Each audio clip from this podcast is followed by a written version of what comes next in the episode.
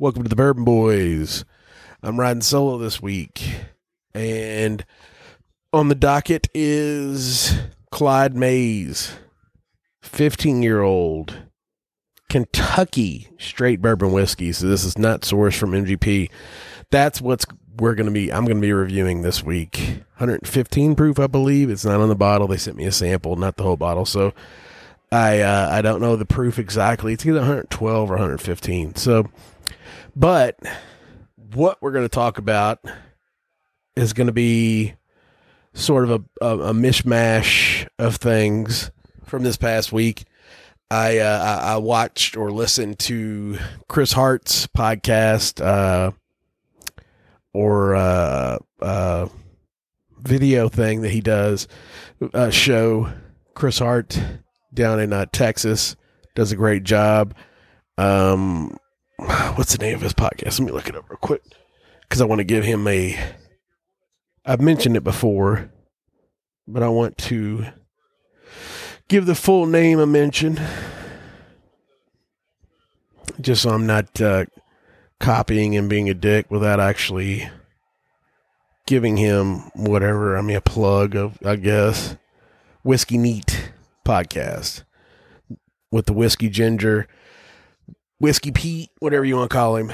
But anyway, he had uh, Will and the Grease on from the podcast, and he also had the Bourbon Junkies on, and they were talking about uh, uh, Grease's uh, divisional thing in whiskey, where he's posted for like a straight week. Very vague posts on Facebook, all the Facebook bourbon pages about a division in the whiskey world and yada yada yada. It's coming. Ugh.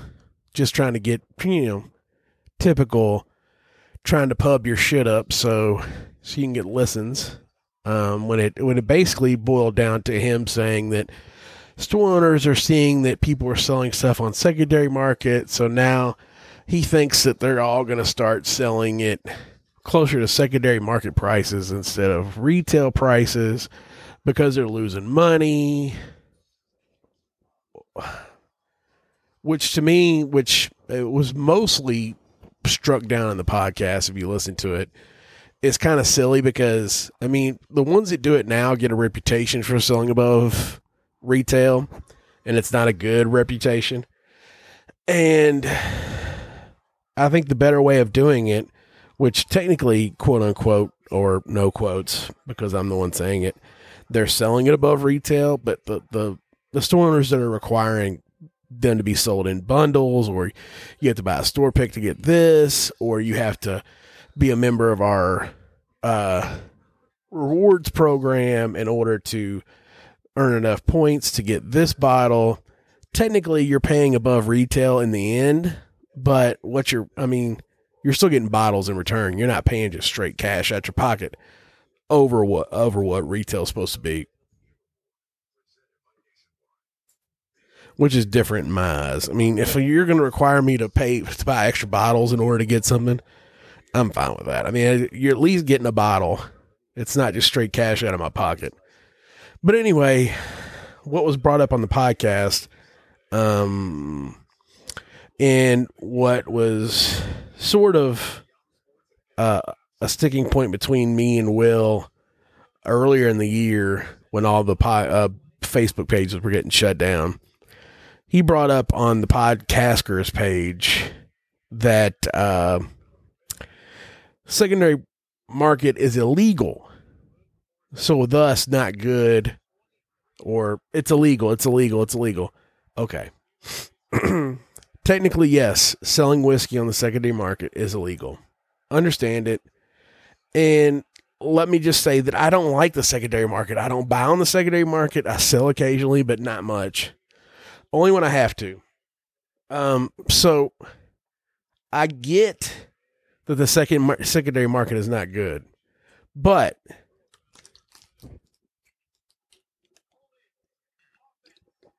my major sticking point is, and what it was when Will and got Will and I got into it was the word illegal. I hate, and when I say hate, I really hate that reason for disliking the secondary market because everybody, and when I say everybody, I mean everybody does something quote unquote illegal throughout the day. You speed, you don't stop at a stoplight, you don't come to a full stop at a stop sign, you take coffee creamer when you don't buy coffee, you take a straw when you don't buy a cup. You, there's things that you do that could technically be considered stealing or a road hazard thing or whatever. It's just it's it's silly little stuff. And that's what I consider secondary market stuff. It's silly.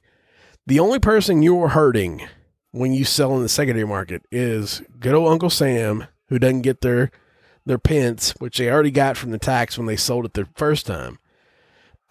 Shipping it should not be illegal.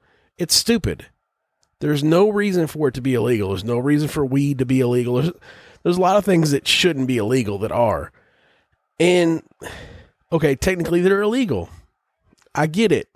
And I understand that that's I don't know, I just I understand that that's illegal, but at the same time, I don't think it's any worse than a lot of the shit you do on a daily basis if you're going to speed, you're going to go 10 miles, you're going to go 15 miles over. If you go 20 miles over, that is in line with a felony. I mean, that's you can lose your license by going 20 or 25 over.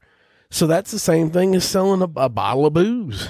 I mean, what's where do you draw the line? Is what I'm saying.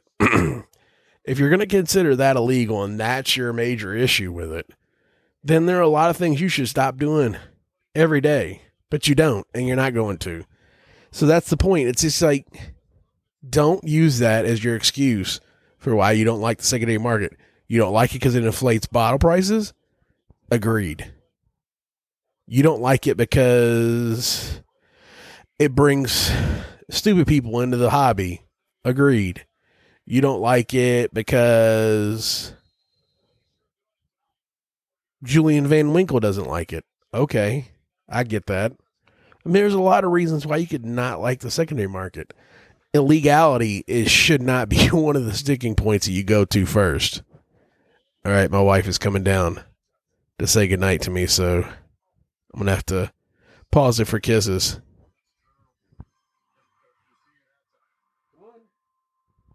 Give me kisses.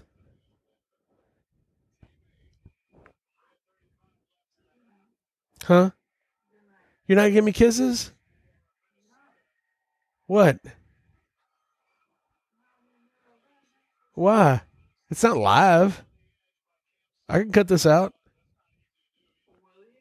Probably not.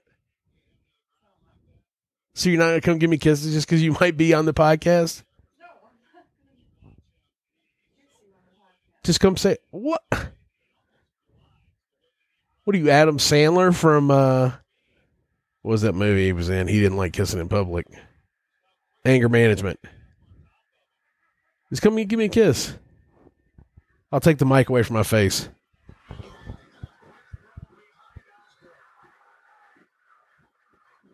What do you have to say? No.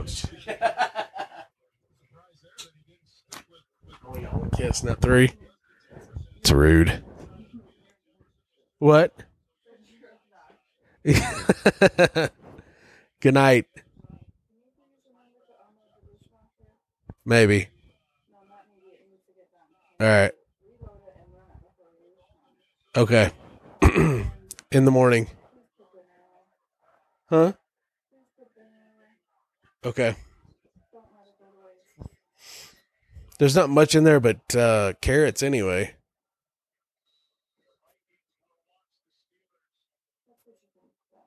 All right. All right. Good night.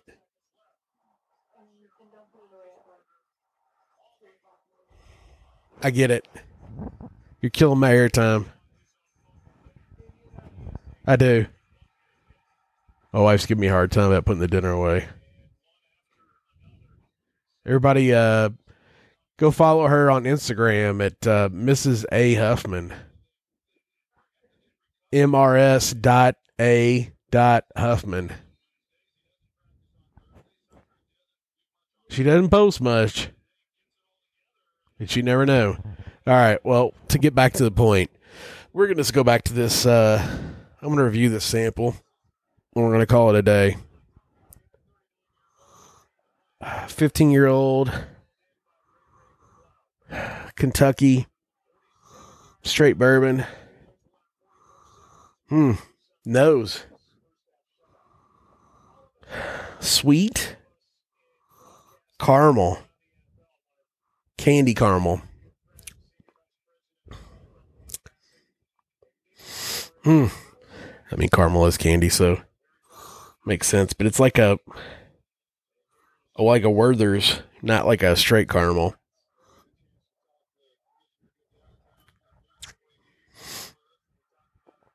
palate. Man, I don't know where this was sourced from for sure. But if I had to guess, I'd say Barton because it's got that like peanutty sweetness. It's like a caramel f- covered peanut. It's good. That's I mean, if you could buy, I think $150 is a bottle of this. That's a nice solid drink, man. That's That's as good, if not better, than any other single barrel Barton I've had.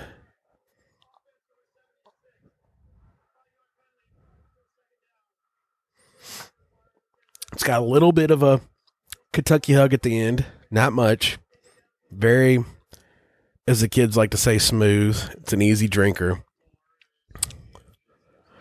The, the, the, the peanut, the peanut car, caramel peanut just sticks with you. All right. Well, I'm going to cut it off here. Um, 12 minutes. It's a short one. Um, until next time, enjoy your pours and enjoy your family.